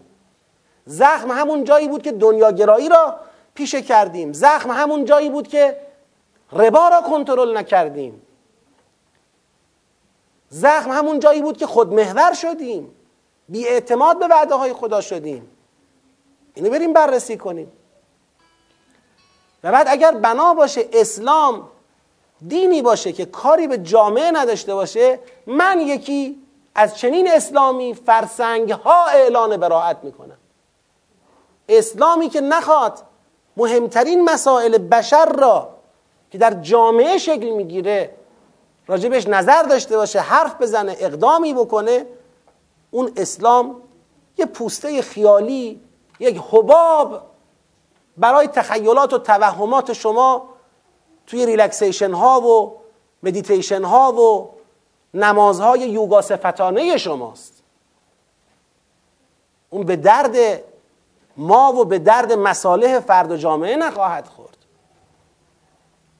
اون اسلام به کار کی میاد؟ یه روز میاید به اسلام حمله کنید میگید اسلام چقدر می‌خواد به ما بگه نماز بخون روزه بگیر وضو بگیر قصد کن. ایراد می‌گیرید به اسلام که همش داری احکام به ما میگی. یه روز دیگه به اسلام میگید چرا می‌خوای حکومت کنی؟ ببینید انگشت اتهام وقتی رفت سمت اسلام از هر بهانه ای می‌خواد تهش اسلام رو بزنه انقلاب رو بزنه. هر چیزی را که به اسلام منتسبه بزنه. یکی دیگه هم میگه آقا منم منتقدم منم حرف دارم منم فکر می‌کنم اشکالاتی وجود داره. خب تو چی فکر می‌کنی؟ ما به اسلام عمل نکردیم. ما یه جاهایی اسلام را غافل شدیم. از آموزه های اسلام غافل شدیم. دور ماندیم جا ماندیم. ترسیدیم محافظه کار شدیم. دنیاگرایی ما اجازه نداد محکم پای اسلام بیستیم. معامله کردیم. اون جاها ما لطمه خوردیم اسلام مشکل ما نیست. تخلف ما از اسلام قفلت ما از اسلام کوتاه آمدن ما از اسلام معامله بر سر اسلام اینا اشتباهات ماست. اینا رو باید درست بکنیم. اگر اینا درست بشه مطمئنا اون چه خدا وعده کرده اتفاق خواهد افتاد. اینم فرایندیه. الان هم نمی‌خوایم شخص خاص اشخاص خاصی متهم بشن. نه یه ملتیم. یه ملتیم که بعد از انقلاب 44 سال راه آمدیم. یه روز راهپیمایی کردیم یه روز شهید دادیم یه روز انتخابات بوده یه روز اعتراض داشتیم. یه ملتیم. قانون اساسیمون رو رأی دادیم. این ملت به نام اسلام قیام کرده. باید همواره رسد کنه نسبت خودش رو با اسلام. اینکه ما خیال کنیم انقلاب ما در مبدع اسلامی بود پس تا آخر اسلامی میماند. این خیال خیال درستی نیست. در مبدع اسلامی بود باید تا آخر اسلامی بماند. این نیاز داره به مطالعه نیاز داره به هوشیاری نیاز داره به تبیین روشنگری که بنده اینجا همواره به این مسئله فکر می‌کنم. مبادا این فریزه مهم جهاد تبیین که حضرت آقا بیان فرمودن مبادا تفسیر بشود به جهاد توجیه. والله حمایت از انقلاب حمایت از ولایت حمایت از حکومت اسلامی فرسنگ ها از توجیه و توجیهگری و فرهنگ توجیه و سرپوش گذاشتن بر مشکلات دوره. ندیدن مشکلات ندیدن نقطه های ضعف باعث حل اونها و جبران اونها نمیشه. باعث ریشه دووندن اونها میشه. باعث پوساندن و پوسیدن میشه. باید ببینیم واقع بین در عین حال آرمانگرا آرمان ما اسلامه اما واقعیت ما با اون آرمان فاصله داره. این فاصله رو باید پر کنیم. رهبر انقلاب امام انقلاب در جایگاه خودش پیروان او و مردم در جایگاه خودشون.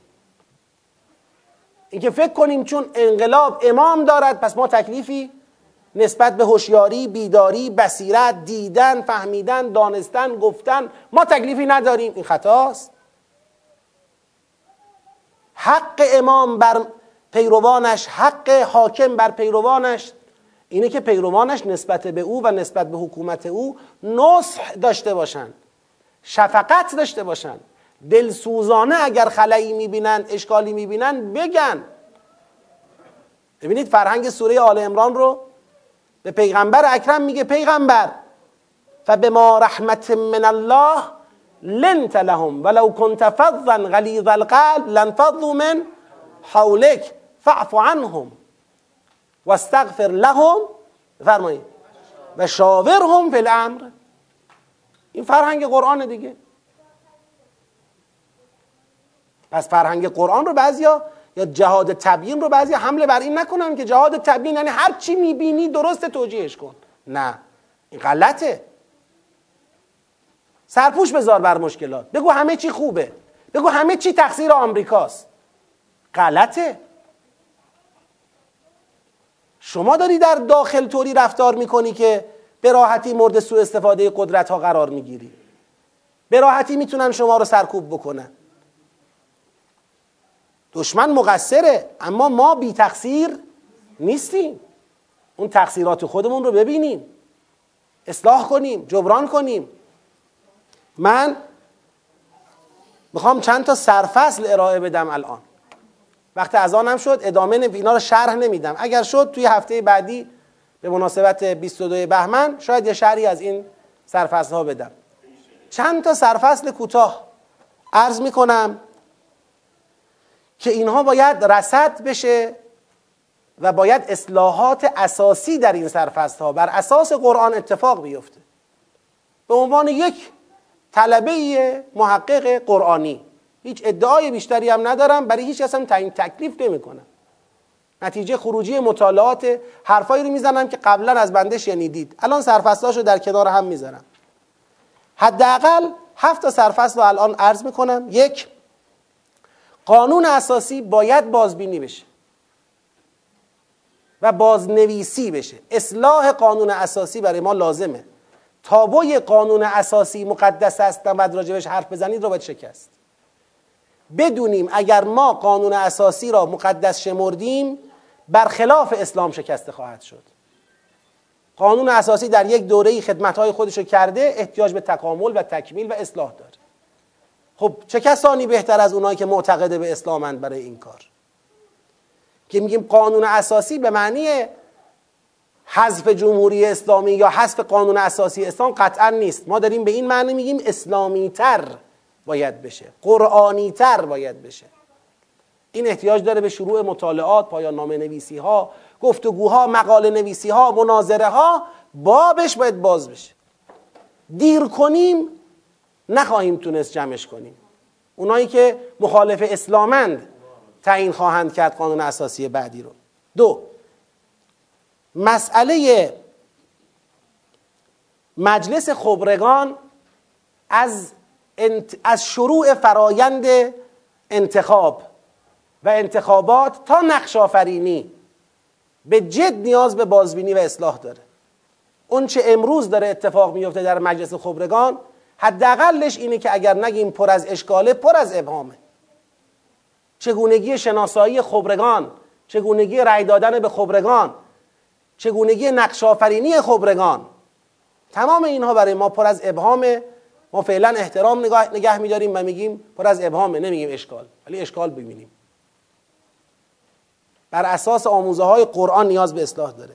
سه مقوله ریاست جمهوری در ساختاری که رهبری وجود دارد ریاست جمهوری محل بحث یعنی چی؟ چرا باید رئیس جمهور مستقیم با آرای مردمی انتخاب بشه؟ این چه لطفی داره در نظام ولایی؟ این محل بحثه. چهار تقسیم وظایف دولت و رهبری طبق قرآن. دولت که میگم دولت مردمی. دولت مردمی که بر, بر رأسش نخست وزیر خواهد بود این باید وظایفش در مقایسه با رهبری تفکیک بشه. چرا سیاست خارجی بر عهده دولته؟ چرا خیلی از مسائلی که در قرآن مستقیم متوجه پیغمبره الان روی گرده دولته؟ اینا احتیاج به کار داره. چهار مباحث اقتصادی مالیات زکات عدالت اقتصادی.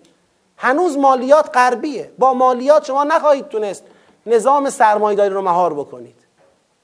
زکات اسلامی باز تعریف و اجرا باید بشه تا عدالت برپا بشه. و الا با این تز و اون تز و این منطق و اون منطق هر دولتی بیاد همینه که دارید می‌بینید. امکانات زیاد میشه رفاهیات زیاد میشه ولی برای یه طبقه خاص. سرمایه داران عدالت که هدف اصلی حکومت اسلامیه اینجوری رو به ضعف میره. دستگاه قضا پنجم دستگاه قضا. به عنوان اولین دستگاه حاکمیتی دستگاه قضا باید شناخته بشه. و پررنگترین نقش رو در حاکمیت اسلام دستگاه قضا دارد نه دولت. نظام اسلامی از دولت محوری باید به دستگاه قضا محوری منتقل بشه. چون فساد کاری با دولت فقط نداره. فساد در فرهنگ قرآن با احکام الله مهار میشه و مسئول اجرای احکام الله دستگاه قضاست.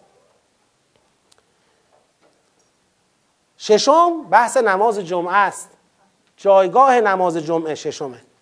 جایگاه نماز جمعه در نظام اسلامی جایگاه راهبردی ولی متاسفانه فراموش شده است. از احکامش تا ماهیتش تا اهدافش. این همه دستگاه نمی‌دونم جهاد تبیین و این همه نمی‌دونم بحث های مختلفی که در مقاطع مختلف به عنوان آرمان های رهبری معظم انقلاب مطرح میشه تو دستگاه نماز جمعه قابلیت سازماندهی و اجرا داره.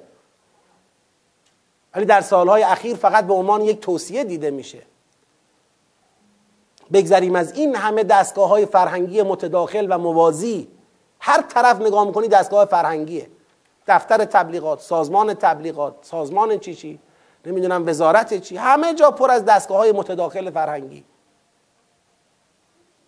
که کار رو خراب می‌کنه. اینا باید زیل نماز جمعه باز تعریف بشه. هفتمین و آخرین عرض حقیر هم اینه که اون چه فهمیدیم از ماهیت حکومت اسلامی در قرآن نظام شورایی ولاییه. تصمیمگیر نظام اسلامی سراحتا باید رهبری باشه و با مشاوره مجلس شورای اسلامی نقش ای داره. مجلس خبرگان همچنین هر کدوم در یک تعریفی. و تصمیمات اخذ بشه و ابلاغ بشه و اجرا بشه. و الا تداخل نیت ها خانش ها قدرت ها ساختارها با همدیگه همواره باعث تعارض و تضاد و شکلگیری امور ناخوشایندی خواهد بود. این هفته به عنوان هفته سرفصل پیشنهادی. سرفصل پیشنهادی برای مطالعه. اهل سیاست که اعتقاد به قرآن دارند بیان تو این وادی ها مطالعه کنند. قرآن را مورد واکاوی قرار بدن. نمی‌خوام من اینجا تعیین تکلیف بکنم. کاری نیستم که تعیین تکلیف بکنم. پیشنهادهای مطالعاتی و اصلاحیه.